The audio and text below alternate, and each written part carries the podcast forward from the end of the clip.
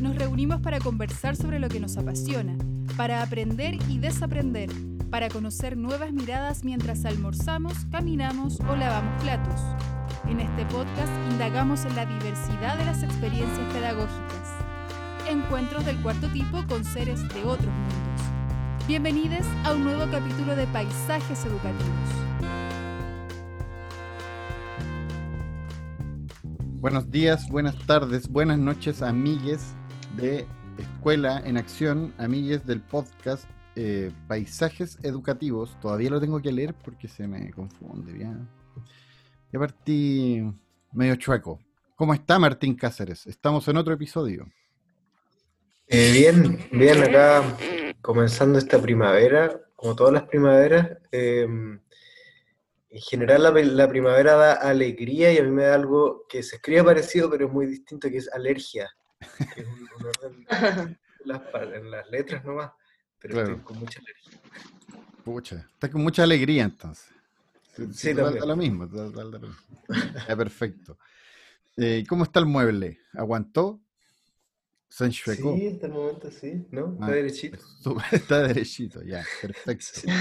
Aquí estamos haciendo un mueble de, de, para la oficina. Para la oficina en la casa de los eh, ya escucharon la voz, es Catalina Olivares. Ella está en Barcelona a 14.000, 15.000 kilómetros. No, no, no, quería decirlo, pero creo que está bien decirlo. Es lejos, es harto lejos.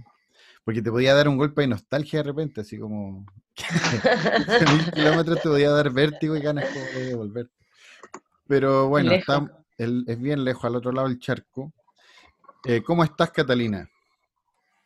Hola, eh, buenos días también, buenas tardes a todos, a todas. Contenta, contenta de comunicarme con ustedes, es una instancia diferente para mí. Eh, soy una persona que se está recién vinculando con el mundo de los podcasts, que me los han recomendado colegas y amigues, y lo encuentro que recupera, que un poco esa, forma conversacional que antes era bien común para la radio y me parece súper atractivo y qué mejor también hablar de temas que, nos convocan, que pensamos que pueden ser aportativos para la discusión. ¿Estoy bien? Estoy, a diferencia de Martín, cambiando a, de estación al otoño, así que de hecho hoy día podé algunas plantitas que me gustan.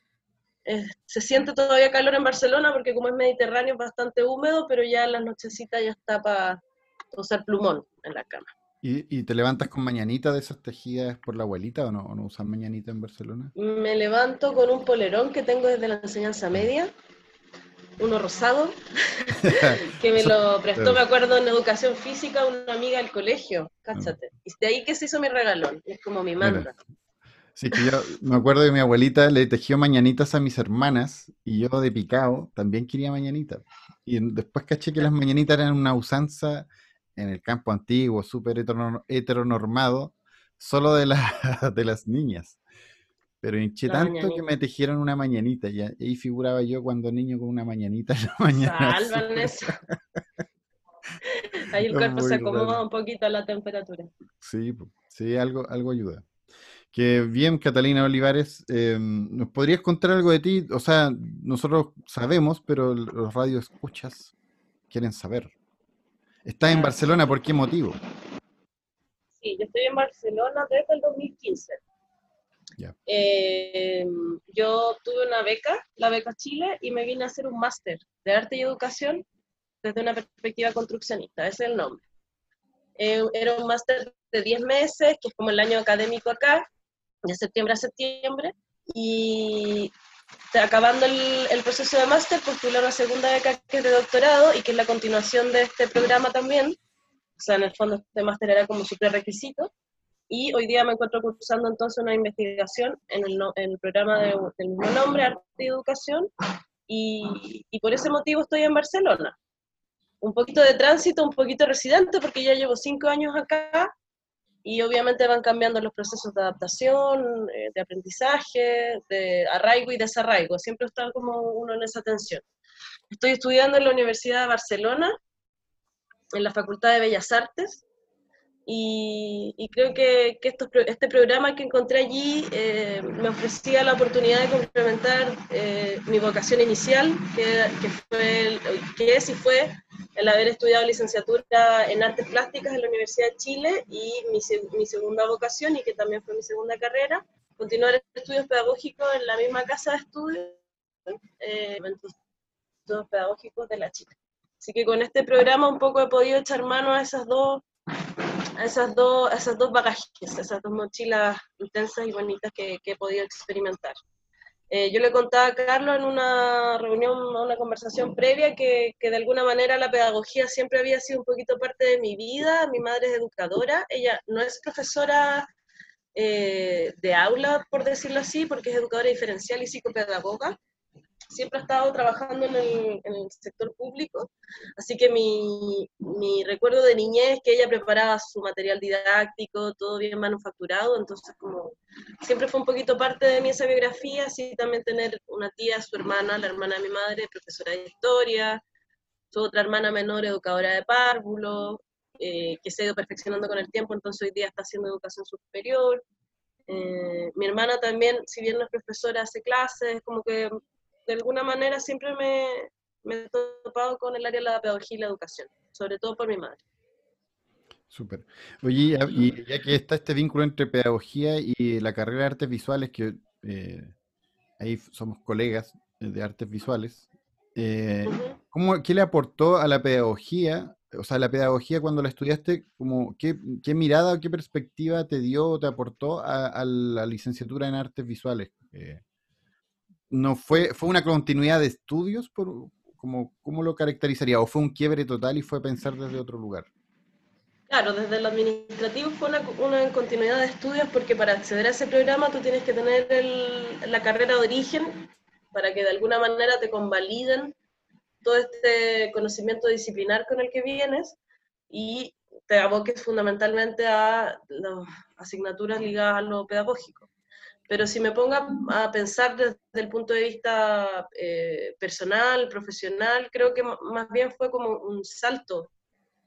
Eh, fue armar una nueva, una nueva hebra de mi, de mi mirada profesional, sobre todo porque yo, yo sentía un poquito que, que, estudiando arte uno podía hacerle, darle como el cariz político o la responsabilidad política que podíamos tener cada uno con la propia creación, pero de alguna manera me parecía que se atomizaba la labor. Eh, no siempre tendía a lo cooperativo o a lo colectivo o al equipo. Eh, empezaba a ser bastante como endogámico, sin perjuicio que el, el trabajo de taller es algo que que siempre me ha gustado y que me gusta mucho, ¿no? que el arte me conmueve hasta la lágrima, cada vez que puedo moverme voy a un museo, en fin. Yo sentía que me faltaba más eso, como, como eh, la vinculación con el medio y como sentirme parte de algo. Y cuando digo sentirme parte de algo no me refiero al tener un carnet, sino como sentirme parte de la construcción de algo. Y, la estudiar pedagogía eh, empezó a cubrir ese, ese vacío que a lo mejor tenía en esa área que es mucho más social que está vinculada con, con, el ser humano de manera mucho más directa, más tangible, más al alcance de la mano. Eh, ¿Y qué aportó la pedagogía vivida? Uy, muchas cosas, muchas cosas. Yo creo que con un estado de conciencia mayor de la labor de los profesores en Chile. Eh, siempre vivirla en carne, las cosas, eh, pareciera que uno las padece o las celebra más Em, aportó también desde el punto de vista de la construcción de conocimiento. Yo siento que eh, la pedagogía eh, me hizo comprender que uno era capaz de investigar en el haciendo, de investigar en la relación con otros. Eh, también aportó cuestiones técnicas, ¿no? Que hablamos ya de, de metodología más dura, sobre todo la perspectiva construccionista.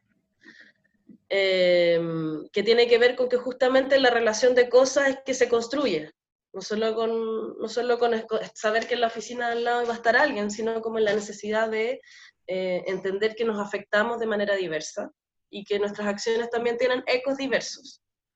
Y ese primer paraguas lo ofreció el Departamento de Estudios Pedagógicos de la Chile, que fue como mi primer acercamiento. Y a, la vez que eh, desde el segundo semestre ya comenzábamos con prácticas y eh, empezábamos a levantar mini investigaciones con los estudiantes. Y me gustó mucho ese, ese, giro que se hizo de hablar desde los estudiantes, o sea, yo investigo de los estudiantes o sobre los estudiantes, a decir yo investigo con estudiantes. Esos, esos giros que pareciera que fueran solo como un capricho lingüístico, empezaron a, hacer en mí, a, tener un asidero en mí mucho más profundo, ¿no? que tenía que ver con un cambio también paradigmático, que no es solo como el, el absorber del otro, sino como que seamos parte de esto. Claro. Y en ese, en ese sentido, como eh, más como, pues siempre hay una, una, mm, no sé, como una conversa que yo he tenido por ahí varias veces sobre eh, qué tan importante es eh, hacer la licenciatura y luego la pedagogía, o si hacer el camino junto en cuatro años, que eso obviamente reduce la, experiencia de, de, como del taller que dices tú, que, que, uno en realidad los cuatro años de licenciatura está encerrado en un taller prácticamente. Mm. Eh, ¿Afecta o no? ¿O, qué, crees tú? ¿Cómo lo miras eso? ¿Como que recomiendas estudiar la licenciatura, luego la pedagogía? ¿O, el otro camino también es súper bueno y está bien? Eh, yo en lo personal recomiendo mi recorrido, que suena de cerca la recomendación, pero ¿por qué lo recomiendo? Porque creo que cuando uno se enfrenta al mundo pedagógico está más, tiene un bagaje mayor de experiencia universitaria, y cuando hablo de experiencia universitaria, hablo como de la universalidad a la que te puede invitar una casa de estudio, que no es solamente aprender lo disciplinar, sino como el ejercicio de lo político, el ejercicio de la asamblea, el sentido de la responsabilidad de llevar adelante proyectos, ¿no? Eh, el comprometerse. Creo que en la medida en que uno, en mi caso, postergué el estudio de la pedagogía, ya, me, ya tenía otro, otro, otra madurez, ya era, estaba más grande, y también eso me permitió encontrarme con personas de otras disciplinas. Yo creo que si yo hubiese estudiado solo pedagogía en arte, me hubiese encontrado solo con, en, en, las clases, directamente con pedagogo en arte. En cambio, en este caso yo tenía didáctica general, tenía una didáctica específica, pero en la didáctica general yo compartía con licenciados en matemática, licenciados en química, licenciados en filosofía, licenciados en música, y eso sin duda enriquecía el proceso, porque además uno de los pies forzados era levantar investigación o mini investigaciones em, con estos equipos que fueran interdisciplinarios. O sea, se nos pedía expresamente, los profesores nos pedían expresamente que este equipo tuviese esa diversidad.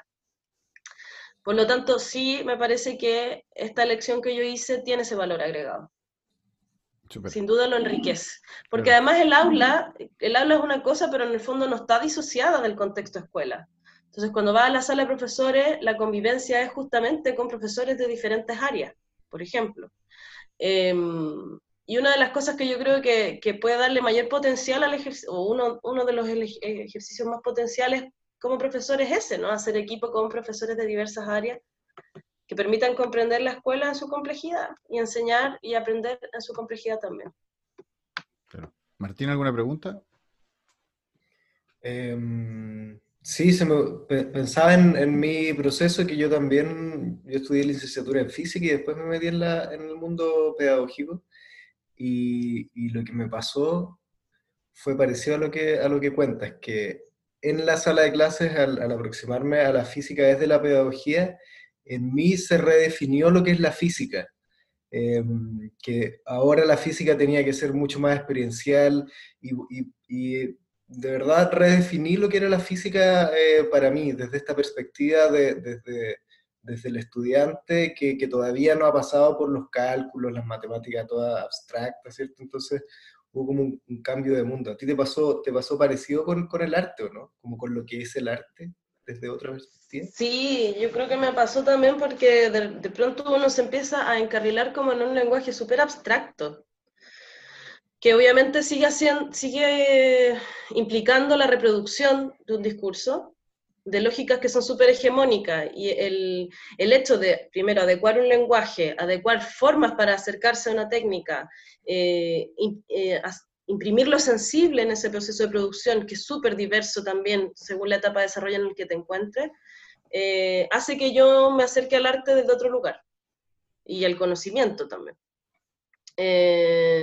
Y, que también le, devolverle un poquito al arte, o más que devolverle, reconocer también un poquito más en el arte esa, esa labor social que tiene.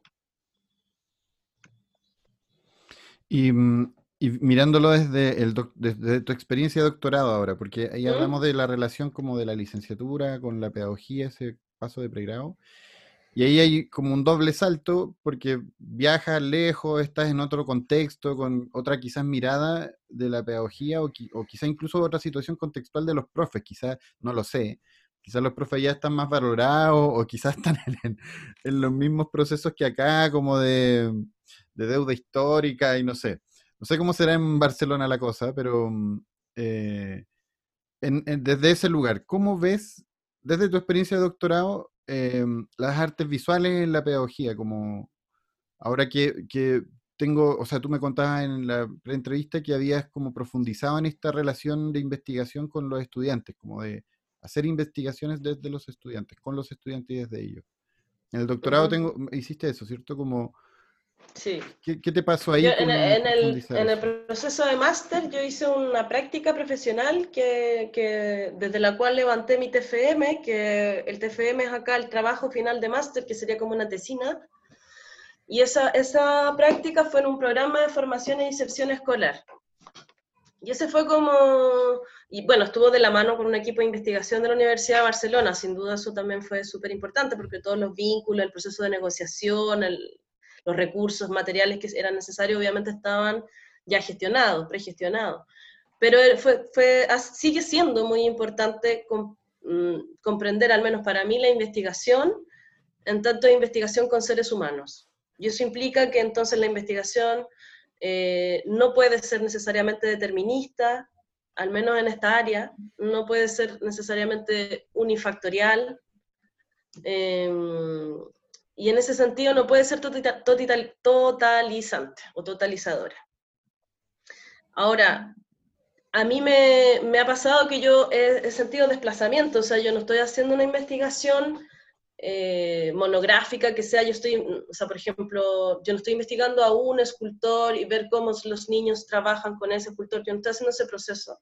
Tal vez estoy haciendo un proceso mucho más eh, orgánico o si lo jugamos un poquito más abstracto, que es trabajar eh, desde el sentido de la cultura visual. Entonces ahí ampliamos el sentido de las artes visuales en la escuela. Yo fui a hacer, en la escuela o el liceo, yo fui a hacer el estudio de campo a Chile el año 2018, eh, lo hice en, una escuela determinada de la capital, que era un liceo, con chicos de secundaria, y decidí, decidí meterme eh, al aula de historia y no al aula de arte. O sea, como que ahí yo traté también de tensionar mi propio, mi propio saber, porque ahí con eso también había un posicionamiento. Yo no quería llegar como a, aquí, me acá te las traigo Peter, yo vengo como de Europa, yo soy la especialista en arte, porque no me siento eso y porque tampoco quería representarme de esa manera. Entonces me parecía que si yo entraba a la, al aula de historia, iba a ser una integrante más del aula.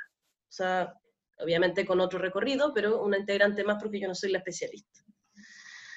Eh, y el valor que yo le daba a, las imágenes justamente como un eh, elemento eh, potencial. Y digo potencial porque depende mucho de la correlación de fuerzas que se tengan que hacer en torno a la imagen para que ésta pueda concretar su agencia, es decir, su, comillas, poder en un espacio determinado, su materialidad en un espacio determinado, su simbología, su significado, en fin. si tú me lo preguntas así como en términos generales, si ¿El arte es necesario en la educación?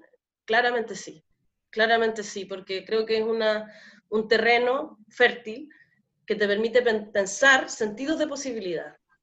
Tal vez otras áreas también lo proponen, pero creo que, que el arte, eh, por definición, propone eso, generar sentidos de posibilidad y generar sentidos de posibilidad para el desarrollo personal, para, para, afianzarse en lo personal, pero también sentidos de posibilidad para buscar soluciones a problemas, para, para buscar vehículos de comunicación, para hacer crítica, para hacer protesta. O sea, me parece que eh, genera mundos y por eso es tan valioso.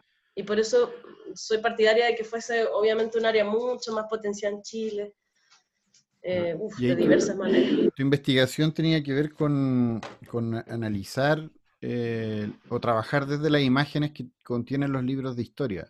Ese fue el, foco, claro. Sí. Y, un poco así como en resumen, ¿qué, ¿qué, pudiste percibir? O sea, me contabas también que todavía estás en la etapa de las conclusiones de eso, o sea, todavía te falta como para avanzar, pero si nos pudieras tirar como un adelanto. sí, yo estoy en el proceso de análisis. Sea, en el fondo uno hace el estudio de campo, todo recoge datos, miles, cientos de imágenes, registro, archivo, audio, entrevista, en fin. Viene el proceso de ordenación, de, de tematización y análisis. Entonces estoy como en ese proceso, atrasada, pero voy. y mi investigación, yo la, eh, la, titulé algo así como, eh, o mi objetivo general era algo así como analizar los tránsitos, en plural, los tránsitos de las imágenes del siglo XX presentes en el libro de texto, desde las decisiones editoriales hasta su encuentro con el aula y la experiencia de los jóvenes. Entonces, eh, las, imágenes, las imágenes del libro de texto, las imágenes materiales en el libro de texto son el punto de partida. O sea, yo de aquí me muevo. Por eso tránsitos, porque a partir de, las imágenes yo hablaba con los editores y le preguntaban cuáles eran sus decisiones editoriales para escoger tal o cual imagen. Hablaba con los profesores para preguntarles cuáles eran sus implicancias en torno a la imagen, si había un valor o no, si tenían un lugar o no, cuál era ese lugar. Y con los estudiantes, en vez de hacerle la pregunta tan directa, porque me parecía que era como demasiado brusco entrar así con, con chicos jóvenes, eh, realicé un taller de prácticas creativas, que a propósito de la propia práctica, en el fondo, me pudieran dar respuestas a estas inquietudes que tenía o que tengo. Si tuviera que hacer alguna síntesis desde el punto de vista editorial, eh, algunos de los análisis que he levantado es que los editores, eh, primero, no, tienen una formación en artes ni en visualidad necesariamente para escoger imágenes, lo hacen desde una perspectiva disciplinar, esta perspectiva disciplinar es comúnmente la historia, eh, y analizan o figuran a la imagen como una fuente. Comúnmente una fuente que puede ser eh, ilustrativa. Por otra parte, estas decisiones editoriales estaban súper mediadas por eh, cuestiones económicas, es decir, cuánto dinero había para comprar tal archivo o tal derecho de uso de imagen, esto implicaba que ya se les restringía bastante el campo, no escogían necesariamente lo que ellos creían que era bueno, sino lo que podían acceder. Y otra cosa que, de la, a la cual pretendo sacarle mucho jugo desde el punto de vista investigativo es que no le daban ningún valor a la referencialidad de las imágenes. Es decir, hablaban de que las imágenes habían sido extraídas de archivos generales, como por ejemplo Image Group, que es un archivo digital, o eh, la Biblioteca Nacional, que es un archivo físico y digital, en fin. Pero las imágenes que estaban página a página en el libro de texto de historia no estaban referenciadas, no estaban citadas necesariamente. No sé, de, 100 imágenes estaban citadas 30, 20, por poner una cifra. Y cuando yo les pregunto directamente por qué, es porque no lo encontraban necesario. Respuestas tales como, no, yo creo que en realidad los profesores o los estudiantes no les va a interesar, no les va a interesar. Entonces, claro, a mí me daba cuenta de que, en eso había un posicionamiento político, de pensar al otro como no necesariamente un otro válido, o sea, era como tú consumes lo que te entrego, que va a ser suficiente, porque en el fondo la posibilidad investigativa ya estaba cercenada de origen, ¿no? como de, poder hacer el tránsito de dónde viene esta imagen, por ejemplo. Claro. Em, desde el punto de vista de los profesores, a los profesores me pareció que sí les importaba mucho el lugar de las imágenes, le daban un valor a ella, sin embargo, no precisamente a estas imágenes del libro de texto, porque las encontraban parciales en su forma de hablar de historia. Yo le contaba a Carlos de un ejemplo que me quedó súper así en la retina, que era uno de los profesores, me mencionaba, me mostraba el libro de texto, que bueno, se los puedo mostrar en un ratito, lo tengo ahí, que la imagen principal si quieren se las traigo, ¿se las muestro? Sí, la tendríamos que describir.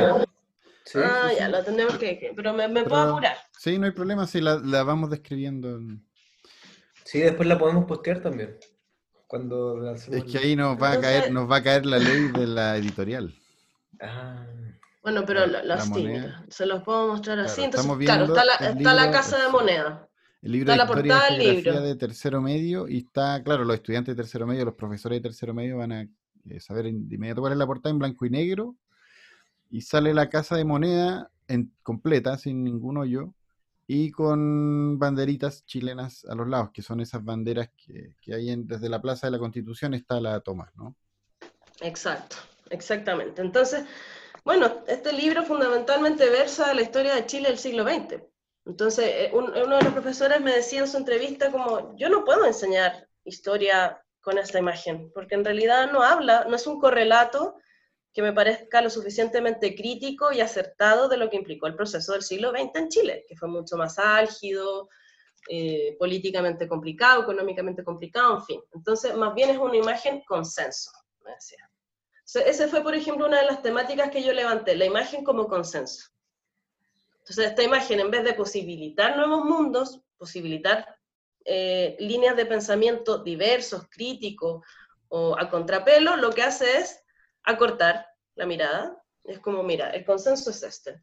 Somos una república institucional, nos representamos por estos símbolos patrios, que más bien son aglutinadores, en vez de divergentes, son convergentes en, la perspectiva del pensamiento.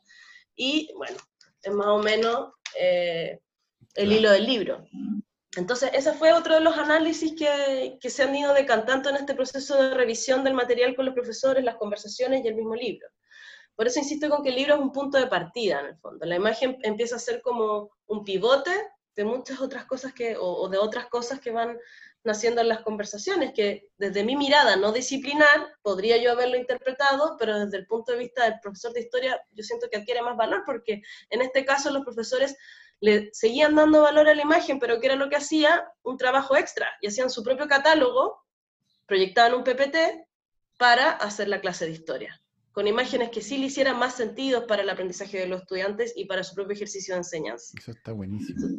Entonces no es que vieran las imágenes como algo que no tiene sentido, sino que la tiene. Lo que pasa es que estas no son lo suficientemente problematizadoras.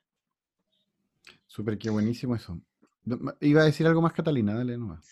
Sí, como la última arista era la de los jóvenes, que yo creo que esa fue mucho más loca, en el sentido de que me implicó menos uno igual cuando quiere hacer una investigación quiere que le salgan sus tiempos y uno se plantea una carta Gantt uno hace los esfuerzos porque las cosas funcionen más o menos en el timing que tienes, porque las investigaciones tampoco pueden ser eternas, pero bueno, lo bonito y lo, complejo fue que los estudiantes me lo desordenaron absolutamente. Así como, bueno, profe, y no sé, pues, ¿qué, no, ¿qué técnica vamos a hacer ahora? Vamos a hacer tal técnica. No, pero que fome, por favor, no hagamos eso. Si yo vengo acá de manera voluntaria, hagamos algo que... Y es como, a ver, ya, hay una, una, reconfiguración permanente en el sentido de profesora, porque al final yo no iba ni como la profesora, ni como la tallerista, no, yo iba como una investigadora en formación que estaba haciendo este ejercicio. Entonces cuando revisábamos las imágenes, que yo quería hacer algo mucho más explícito desde el punto de vista visual, para, pensando en mi resultado de tesis, que obviamente eso es mucho más injusto, porque estoy pensando en mi proceso. Cuando yo pude hacer ese movimiento, me descentré, y hice el ejercicio de trabajar con ellos, y no exprimirlos, eh, las imágenes empezaron a estar postergadas, entonces seguían siendo un punto de partida, era como, bueno, tenemos esto, ¿qué hacemos con esto? No, a mí me parece que yo la, la tengo, acá está el Palacio de la Moneda, ¿qué les parece con esto? No, a mí me parece que he ido dos veces al Palacio de Moneda, porque me queda súper lejos de mi casa, y las veces que he ido han sido por protesta.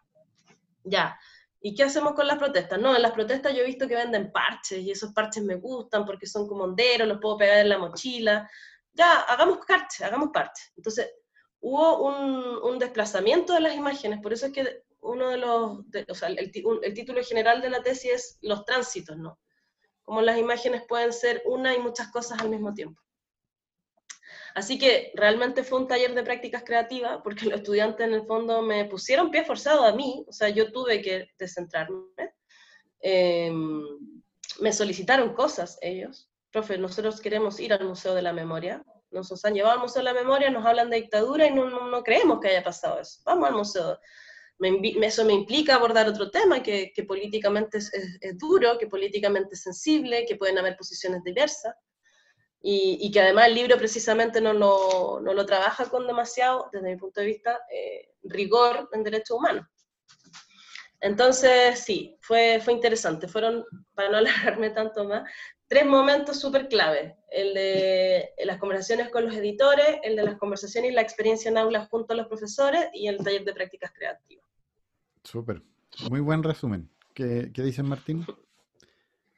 Ah, muy interesante. Está buena, ¿cierto? La experiencia está, genial. Buenísimo. De hecho, ahí aparecieron todas las... Abriste todas las puertas del segundo momento de la conversación, que es como hablar sobre el potencial pedagógico de las imágenes que es precisamente como ahí quedamos dando botes, pero tenemos que hacer una, un quiebre cortito de tres minutos para hablar de las redes sociales de Escuela en Acción, que son Facebook, Instagram, em, Twitter, Twitter que ahí está bien activo, igual el Twitter. Eh, no somos tan polémicos porque somos buena onda, pero Twitter es más como para agarrarse a, a masazos, Twitter es otra onda. Pero bueno, Instagram ahí posteamos el podcast y las cosas que vamos haciendo. Eh, vamos ahí subiendo imágenes o vínculos. Y Instagram tiene harta, harto flujo, igual que mm, Facebook. Y queremos saludar a, bueno, voy a hacer un resumen, porque son hartos países, pero eh, por los datos de Google, es que Claudia ya lleva dos programas dudando de los datos de Google. Claudia dice, pero ¿cómo tantos países? Y yo le digo, sí, Claudia, eh, Paraguay, Uruguay, Argentina, Colombia, Honduras, México, Perú, Estados Unidos, China, Inglaterra, Australia, España, Florencia, va, Florencia, Francia, Austria, Bélgica, Alemania, Suecia. Saluda a Florencia, mi sobrina. Eh, son los países que aparecen en, los Google Analytics y en Spotify como los lugares eh, que visitan nuestro podcast. Y bueno, también nuestra página, pero el podcast habrán escuchado algún por ahí programa, quizá alguna persona de China le pareció muy interesante, mandar semillas en una caja. Ayer estuvimos hablando de eso, de, las cajas, de las semillas que vienen en las cajas. Eh, bueno, es otro tema, otro, tema para un programa de ciencia. Para otro programa. Claro, con piranoia. Em, pero mm, todos esos países sí son los datos que aparecen ahí. Ahora, si no son, bueno, que Claudia y le mande una carta a Google Analytics que se sintió estafada por que hay, claro. la evidencia, la evidencia. Claro, yo no tengo otro lugar de donde sacar información. Oye, recuérdame el, Instagram. Sí, es Escuela en Acción. Ah, ya. Escuela en Acción el Instagram y Facebook es igual y Twitter también. Y eh, bueno, estamos en Spotify, obviamente, con este podcast, se escucha en Spotify y en nuestra página web para quienes no tienen Spotify. Y ahí nosotros tenemos una dinámica que ha resultado lento, eh, pero vamos, vamos empujando igual, vamos a empujar hasta la eternidad, que es que las personas que, que tienen relación con niños, ya sea porque son papás o abuelos o tíos, nos envíen preguntas que hagan estos pequeños seres, seres en desarrollo y mm. crecimiento y que esas preguntas nosotros se las hacemos a nuestros invitados. No, nunca se las mandamos en la pauta para que no se preparen tanto. Al principio lo hacíamos, pero nos dimos cuenta que venían con la pregunta súper... Quizá era la pregunta que más les complicaba. Entonces, Uy, yo ya me puse nerviosa. Así que los niños hacen preguntas. sí, pues hacen preguntas bien, bien, bien simpáticas. Y la pregunta es, ¿de dónde vienen los sueños? Catalina, ¿qué se te ocurre oh. así como a la primera nomás? Como... Ah, yo creo que los sueños vienen de los deseos. Y que, y que son, los sueños vienen de los deseos, algunos más explícitos, otros más encubiertos, y, y que al final funcionan como impulso, impulso de acción. Como que hay algo en potencia ahí, que nos permite seguir avanzando, a veces de manera más pensada o más irracional. Y yo creo que los sueños vienen de los deseos. Y yo creo que la medida en que dejemos de desear cosas, ahí estaríamos en problemas. Así que yo creo que siempre hay que preocuparse de tener deseos. Igual uno se supone que siempre tiene sueños, pero que no se acuerda. Y como que te acordáis de los sueños cuando te producen como que te remecen o, o son muy fuertes. A mí, bueno, últimamente, no sé si te pasó en pandemia como soñar más como tener más sueños raros. Y... Uy, soñé con todo, hasta con, desgraciadamente hasta con Donald Trump soñé. Mira. me daba cloro, me daba cloro. la, conspiración del 5G, se trata de eso. Y, Martín, ¿tú tuviste sueños raros en, la pandemia, no? Como que te pasó algo así, trastornos de Sí, sí, harto. Sueños raros. Me acordé de un sueño que mi hija, tengo una hija de, de cuatro años, y hace poco estaba pensando que, como qué significará el sueño que tuvo. Esto fue ayer. Ayer se, cuando despertó dijo, oh, estaba soñando que estaba en un lugar y estaba lleno de esqueletos de dinosaurios. Y yo, yo iba en un carro y no me podía bajar y me quería bajar. Y ahí me desperté. Oh, oh lleva la historia natural. En el fondo te dijo eso, llévame al museo. cambio de mundo. Claro, está buenísimo. Eso, bueno, súper, súper. Esta, yo eh, esta pregunta la puse porque me parece muy vinculada a lo que vamos a empezar a hablar ahora, en el segundo módulo, que, o motivo de preguntas, y para entrar como más derechamente al aula o como a, a, esta cosa, a esta relación entre las imágenes, lo pedagógico. ¿Cuál es? Pues, espera, ¿puedo, hacer una pregunta diferente a la que sale ahí? yo creo que se puede hacer después, pero ya que sí, sí, dale. yo no soy profe de arte, me he vinculado con el arte de distintas formas, pero, pero no tanto como ustedes, obviamente, que son los dos expertos en arte. Em, que estuvo súper interesante la conversación en la, de la primera parte, pero yo me pregunto, ¿cuándo le enseñan a pintar a los niños? Si eso es lo que hacen los profes de arte, le enseñan a pintar.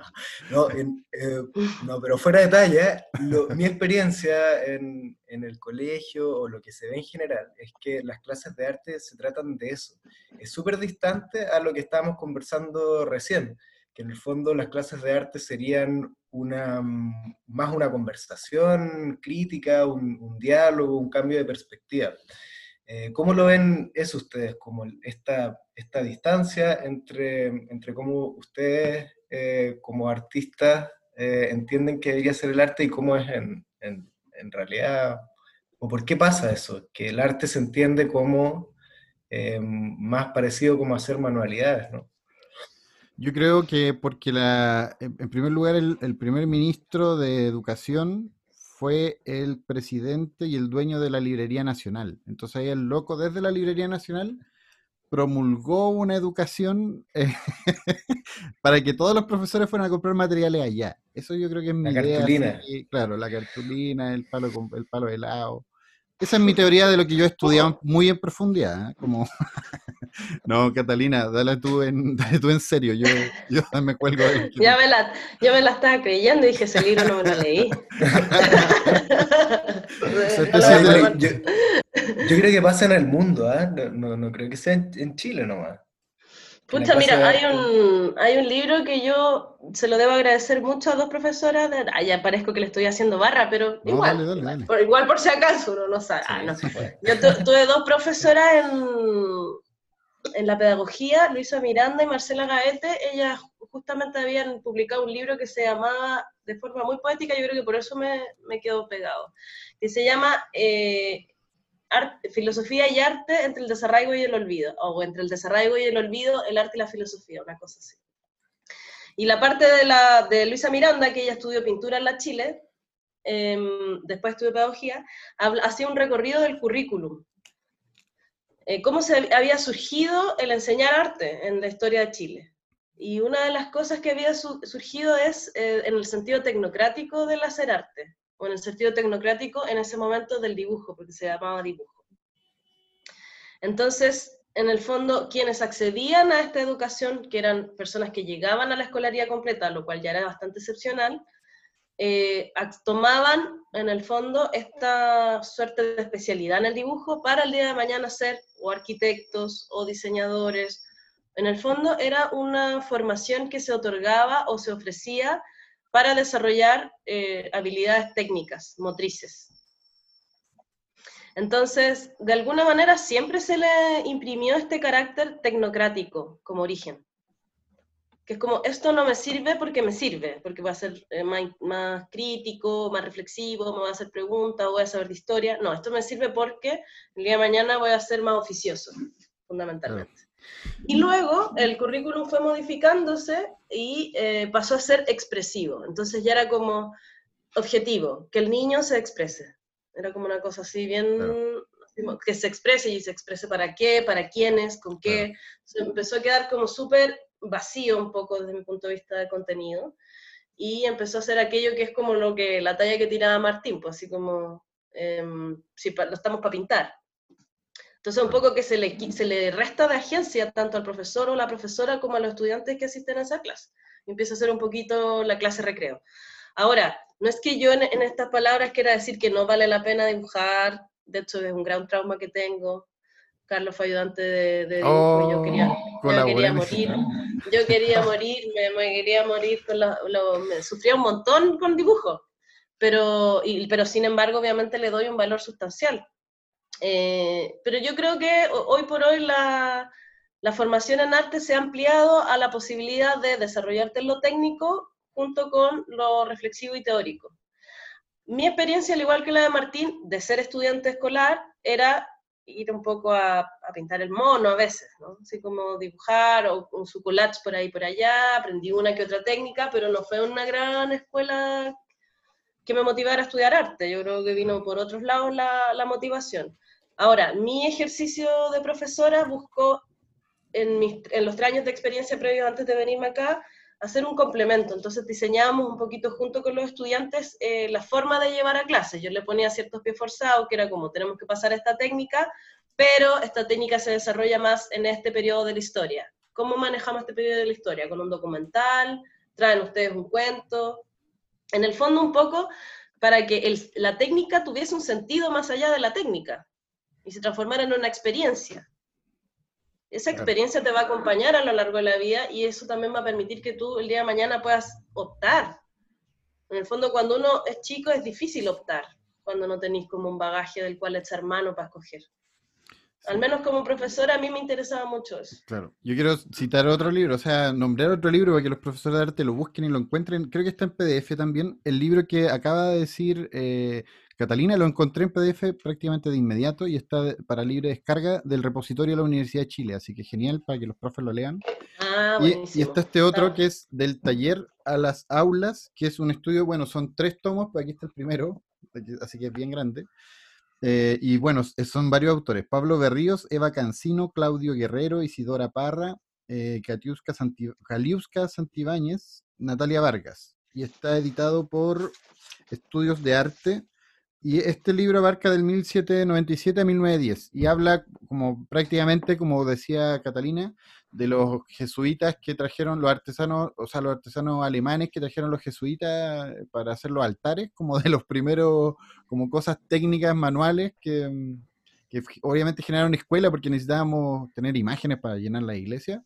Y de ahí en adelante, pues, de ahí en adelante, un rollo del aprendiz, el rollo de la técnica, el rollo de la manualidad, también, bueno, esa idea que, todo, que, había mucho de, mm, como lo que decía, del bien hacer, del hacer bien, del oficio, que muchos profes todavía tienen esa cosa, como del hacer bien, de que la cosa esté bien hecha. Da lo mismo que, da lo mismo eh, que, ¿cachai? Como cuál es la profundidad de eso, pero quizás que esté bien hecho, que esté bonito, que mm. esté todo ordenadito, es mucho más importante que, que el significado.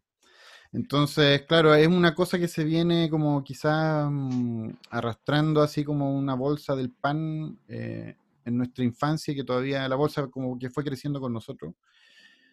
Eh, mientras se supone que íbamos creciendo como país. Y lo otro es que también uno lo puede rastrear mucho, como por ejemplo, en, si miráis el Bellas Artes, por ejemplo, o cómo se instaló la academia en Chile, fue súper. Trajeron a Montboissin y Montboissin se quedó pegado pintando a, la aristocracia, a la oligarquía en realidad, de, chilenos. Como que llegó Montboissin, lo agarraron ciertas familias eh, con plata y le empezaron a pagar para que hiciera los retratos familiares porque era muy europeo, ¿cachai? Era muy bien visto. Y Montboissin, no sé si, eh, con, eh, eh, bueno, el teatro municipal ya, no sé si entrará mucha gente, pero en el techo del teatro municipal, en esa como especie de cúpula que tiene donde hay una lámpara de la, eso lo pintó Montboissin.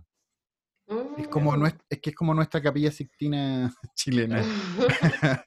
Eh, y, este tipo, claro, em, venía encomendado para armar el Bella Arte y terminó pintando a la, oligarquía chilena y después trajeron a Sicarelli, que no resultó el personaje francés, trajeron a un italiano y él terminó haciendo el, el Museo de Bellas Artes. Y la primera compra del Museo de Bellas Artes antes de ser inaugurado, obviamente, mandaron, no me acuerdo el nombre, me encantaría acordarme el apellido para que para ver si los familiares salen a defenderlo. Pero era un sujeto con hartas R su apellido. No sé si es Errázuriz, Echaurren, pero era de ese tipo de de apellidos con hartas, Irarrázaval, no sé, era alguien así, que lo mandaron a comprar a Europa obras y el tipo compró cosas ah, decimonónicas, ¿cachai? Y, y, además como de segunda mano, o sea, claro. ya estaban...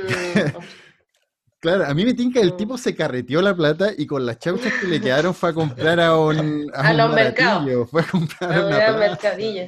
Claro, una cosa así, como que eso fue lo que trajo. Porque en Argentina mandaron a gente que, que, Argentina llevó esculturas y eh, vanguardia, ¿cachai? Argentina, a, Argentina, a eh, los argentinos se llevaron al museo vanguardia. Tienen cositas mm. de, de Rodán, tienen cositas, no sé si de Rodán, pero creo que tienen... De Rocco. y tienen de gas también, tienen, creo que tienen dibujitos de, de gas, como que tienen, tuvieron ojo, ¿cachai? Como de qué es lo que está pasando acá, ya llevemos esto. Entonces ahí ya en esas dos cosas tenéis como un criterio de qué es lo que estábamos mirando, qué eran lo que querían que miráramos y cuál era la idea. Como que de Chile se trajeron esculturas bonitas, neoclásicas, ¿cachai? Bien lijadas.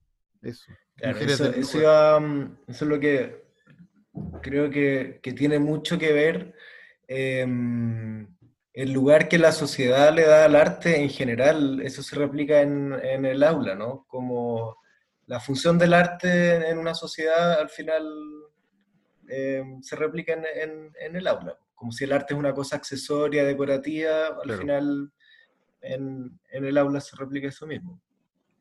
Claro, exactamente. De hecho, claro, ahí hay que también, o sea, este dato también es más contemporáneo y es más yo, no, no es juicio, ¿ah? no es juicio porque el Museo de Arte Contemporáneo ha hecho, o sea, Bruñoli o la gente que ha dirigido el Museo Contemporáneo ha hecho una pega impresionante, como ha hecho una pega que, es difícil de hacer con el, escasísimo, sino nulo presupuesto que tienen anualmente, así como el Museo de Bellas Artes.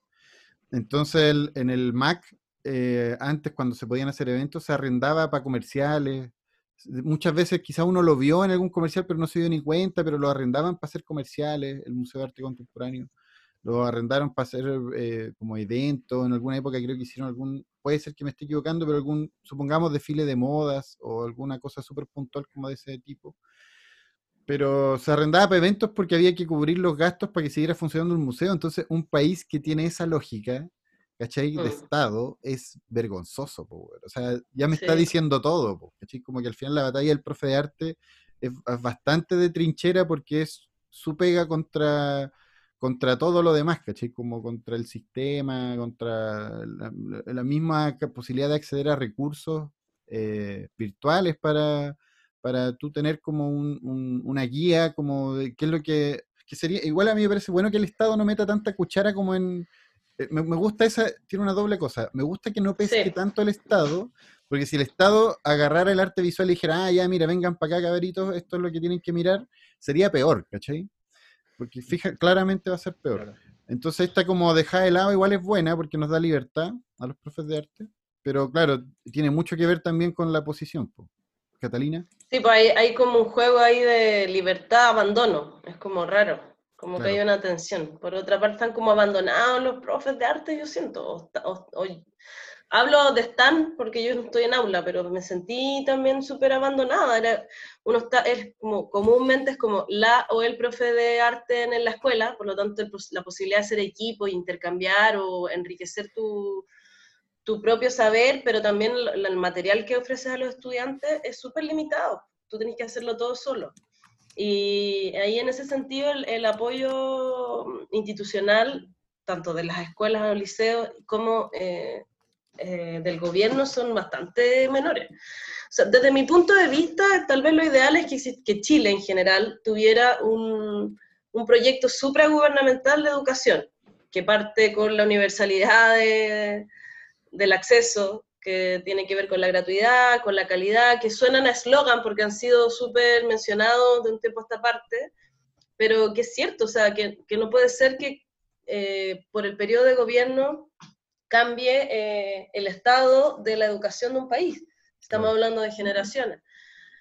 Em, sí, por una parte creo que es valiosa la autonomía que puede tener un profesor de arte porque hay, hay harto juego ahí, hay harto margen, pero por otra parte está la doble cara que es eh, como el estado de abandono, o de lo que decía el título de este libro que les mencionaba, como el desarraigo. Imagínate, imagínate le pusieran PCU a artes visuales, sería súper incómodo, sería muy desagradable. Yo creo que sería muy castrador, no sería beneficioso. Son, son terribles esas cuestiones, porque además que la carrera docente ahora está, entiendo, si no estoy muy perdida, haciendo como pruebas disciplinares de conocimiento.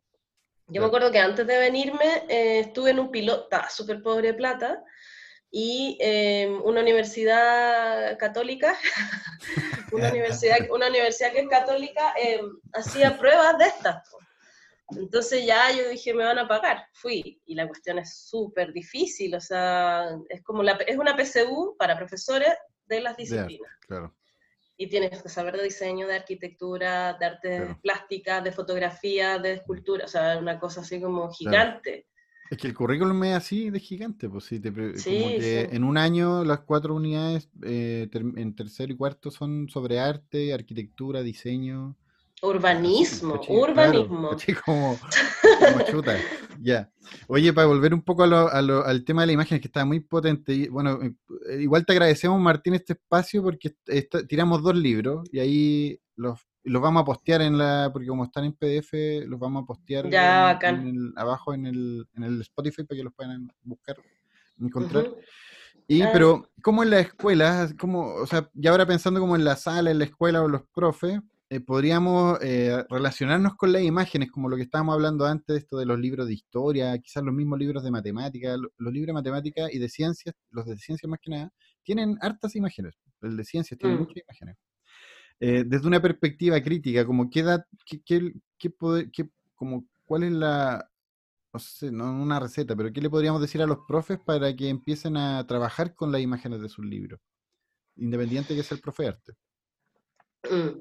Bueno, a mí me hace mucho sentido eh, lo que ustedes también están trabajando y que es algo que yo también vi acá en el, en el máster, que es el aprendizaje por proyectos, ¿no? Así, eh, el aprendizaje basado en proyectos, yo creo que mm, es una buena manera de acercarse a las imágenes. ¿Por qué creo que es una buena manera? Porque creo que las imágenes en sí mm, nos cohabitan de manera permanente. Por lo tanto, es un recurso al cual podemos acceder y al el cual nos interpela cotidianamente. Que seamos más o menos conscientes de esa interpelación es otra cosa, pero que nos está interpelando conscientemente y que configura muchas veces nuestra identidad como sujetos, sobre todo, no sé sobre todo, pero mucho en el caso de las mujeres también. Eh, entonces creo que las imágenes son parte de nuestra vida y hacer ese ejercicio de conciencia podría ser favorecedor como un elemento eh, transdisciplinar. Y digo transdisciplinar y no interdisciplinar porque me parece que puede ser mucho más transversal el concepto. Entonces, eh, comprender que las imágenes pueden ser posibilitadoras en la medida que nos relacionemos con ellas, hace que inmediatamente le demos un valor o un lugar.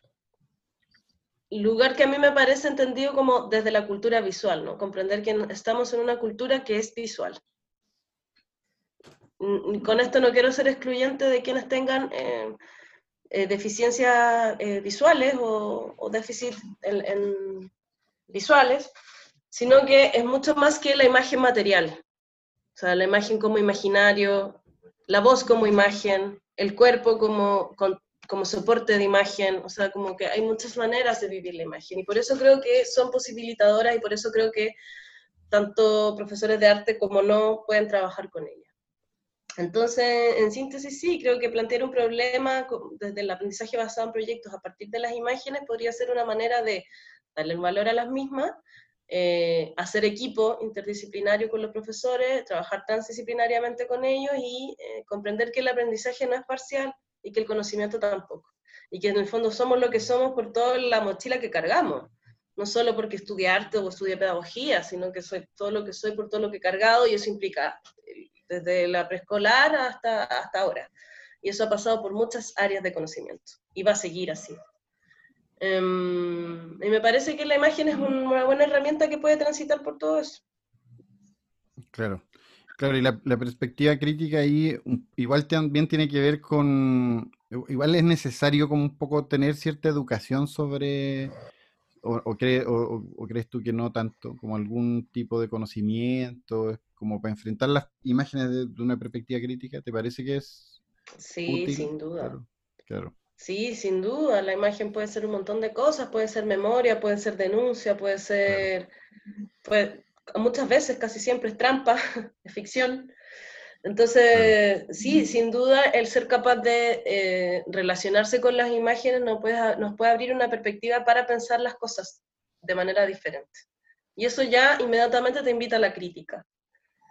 y cuando digo de manera diferente, me, me gusta hacer esa, esa, acepción porque, o me gusta poner a Inco en ese concepto porque en el fondo lo diferente te permite pensar en nuevos caminos, en nuevas posibilidades, eh, nuevos horizontes, no, tiene que ver con un sentido más constructivo de la palabra. Claro, sí. Más que destructivo, ¿no? Como que yo critico y me quedo acá sentada en los laureles. No, como, sino que también te implica algo como más propositivo.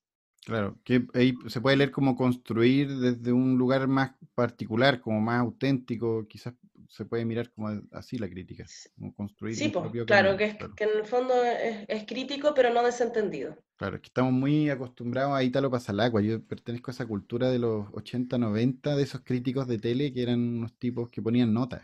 Como, sí, pues, verdad, súper. Claro, es bueno. ¿Quién paz descanse. No, pero la, palabra crítica está bien, solo que o sea, a mí me parece bien. Es desde una perspectiva crítica, pero que en el fondo las imágenes te, te permiten pensar de manera diferente y vehiculizar tus pensamientos también de manera diferente. Claro. Y, eso y hablando de eso de crítico, ah, me, me, quedé con la duda de lo de Montboisin y no fue eh, Kirkbach, eh, Ernest Kirkbach el que hizo el techo del, del, del municipal. Porque tengo ah. una, una vez cuando estaba estudiando diseño teatral, fuimos al municipal y nos mostraron el municipal y me debo haber confundido porque deben haber cuadros de Montboisin en el municipal, porque hay unos cuadros como una señora elegante. Pero igual cuando vean cuadros de señoras elegantes, ese sí eh, probablemente sea Montboisin, porque pintó, se, se, forró pintando a la oligarquía. Buena pega igual, está entretenido. Igual como todo, por Rembrandt también lo hizo, todos los tipos lo hicieron. Un clásico, sí. Ya estimados, llegamos como al Martín, ¿alguna curiosidad, alguna, algún dato, alguna pregunta? Eh, no, súper, sí, muchas, muchas preguntas. Esto abre, preguntas súper interesantes. Está, está buenísimo como esto de, el, arte como una forma de aprender a mirar, que eso en general no se, no se hace. Y, yo creo que, que va por ahí la cosa, ¿no? O más que hacer algo es aprender a mirar, a tener una perspectiva, a ver las cosas de otra forma. Claro. Y bueno, el episodio de hoy yo le puse la devolución de las imágenes, pero también pasé por el, ojo, no sé, el ojo pensante, que hay un libro que creo que es de Osa, que se llama El ojo pensante, algo así. Em, y pasé por varios nombres, pero mm, le puse la devolución de las imágenes porque devolución y revolución sonaban como ñoño, como cuando, no sé, cuando alguien dice como un niño regalón dice revolución, dice devolución. No sé, me pensé en cosas como... le cambié la, la, D y queda como revolución de las imágenes. Pero bueno. hay, eh, un, hay un concepto que, que trabajan, Rancier le comentaba a Carlos en la entrevista, que, que, también menciona, por una parte, eh, la sensibilidad. Hay un título que es como el trabajo con las imágenes, por ejemplo. Hablamos nosotros de otro la, la semana pasada, pero este también lo, lo, lo desarrolla él, que es el trabajo con las imágenes, y me hizo mucho sentido porque es como lo que decía Martín, ¿no? Que es como eh, aprender a mirar también es trabajar con algo que se me ofrece y se me va a ofrecer siempre. Y si le ponemos así mejor el trabajo con las imágenes, trabajo, así va a quedar mejor, me parece mejor. Y le ponemos el título, ahí le pusimos el título entre los tres, el trabajo con las imágenes. Ya, genial. Así se llama el episodio. Ya, bacán. Eso, voy a, voy a, ir a avisarle al diseñador que estaba elaborando una pancarta gigante y vamos a poner una gigantografía. voy a avisarle, oye, bueno, sácalo, sácalo. Ya, las últimas preguntas. Eh, Martín, ahí, ¿te gustaría llevar esta sección? Ya, pues. Esta sección eh, es un clásico del podcast que se llama Preguntas cortas, respuestas rápidas. Em, que son preguntas sencillas y la idea es que contestes lo primero que se te viene a la mente. Em, entonces la primera es, ¿qué fue lo último que aprendiste? A negociar. en, la investigación, a negociar. Ah, ya, ya estaba pensando en plata, el tiro pensé en plata. No, no, no, no, no. a negociar en la investigación. A, ver si nos da algún, eh, unos consejos, no nos va bien en eso. ¿Así, así de corta o la puedo desarrollar más? No, está bien, así. Ah, ya. Sí. ¿Cuál es la palabra que más has repetido esta semana?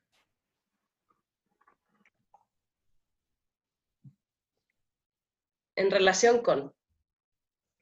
Bueno, bacán. Y la tercera, que es la más fácil. Hoy asumes como ministra de Educación del país. ¿Cuál es la primera medida que emprenderías? Gratuidad universal. Bacán. Super. Ahí, ahí vamos a hacer, está bueno que estamos sumando, ¿eh? no había aparecido gratuidad, gratuidad universal, pero había aparecido diálogo, por ahí apareció la idea de, convocar como una mesa gigante y sentar a toda la gente a conversar sobre educación y un gran conversatorio. Como te club por la Alameda que, tome la Como una, como una constituyente, pero de educación solo. Claro. Sí. Eso se ha repetido harto. Sí. Pero está bien, vamos, vamos ahí sumando ideas para entregarle el documento a final de año al, ministro o ministra. Eso. estamos en el fin de la conversa, fue muy buena y lo bueno es que fue muy fluida también, fue eh, bien como harta locuacidad, eso está bueno, se agradece. Eh, nos despedimos hasta el próximo episodio. Catalina, ¿algún saludo a alguien del mundo? Eh, esto queda en Spotify. Un saludo, no, saludar a, mi, a mis ex colegas del, Liceo Lenca, con quienes algunas mantengo una amistad súper bonita, súper generosa. Em, ya los estudiantes con los cuales he podido compartir, yo creo que siempre la distancia, una de las nostalgias o saudades, como dirían los portugueses o brasileños, eh, es esa, ¿no? Como el querer educar, el saber lo difícil que es la pedagogía, la relación pedagógica, pero al mismo tiempo todo lo que puede generar y todos los ecos. Entonces, hasta el día de hoy hay un par de estudiantes que me escriben y nada, pues gratitud también a esas personas con las cuales pudimos aprender juntos. Súper, muchas gracias Catalina por tu tiempo. Martín también, un habitual, no habló tanto esta vez, tiene harto que decir, pero ahí se mordió la lengua, yo lo vi. es que Martín tiene ahí su, Martín tiene su brazo artístico súper desarrollado. Como uno dice, uno dice físico, sí, el hombre tiene sus talentos ahí bien desarrollados. Escribe. de mirar, no de hacer, no le hago mucho a la, a la manualidad. Pero sí de mirar, eh, me gusta leer sobre, sobre, sobre teorías. De hecho, conversamos harto de estética. Muchas veces conversamos de estética con, con Martín. Lee hartos libros de estética. Probablemente te, se lea estos libros que dijimos. Probablemente. Tiene que ver un saludo a mi hermano Miguel, que también es artista, yo creo que por ahí cacho, cacho, de arte. Miguel Cáceres es un grande del Museo eh, de Historia Natural de Río Seco, ¿cierto? En Punta Arenas, ahí está pelando huesos. ¡Oh, qué increíble, qué buenísimo! ¿Conocí ese museo?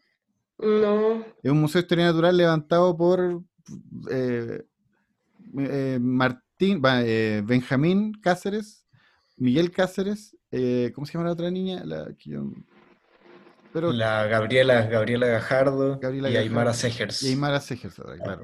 Más recientemente. Claro, más recientemente. Pero son el Benjamín, Gabriela y Martín son los que levantaron el museo de nada y se dedican a, a recorrer la Patagonia buscando huesos de animales y, montándolos en un museo que es increíble. Es el mejor museo que yo conozco en la vida. Porque es Tremenda labor. Sí, no, si viera, mira, busca el museo y vaya a ver imágenes impresionantes, impresionante, muy bueno. Sí, eso Catalina. Voy a mirar. Ahora que le hicimos promo al Museo del, del Miguel. voy, a, voy a publicitarlo también, lo voy a buscar. Y lo voy a publicitar. Y Escuela en Acción también. Porque, Obvio, pues ahora, ahora más todavía. ya Catalina. Catalina. Oye, les dejo un abrazo. Muchas gracias por la conversación. Dale un gusto. Gracias a ti. Cariños. chao, chao. chao.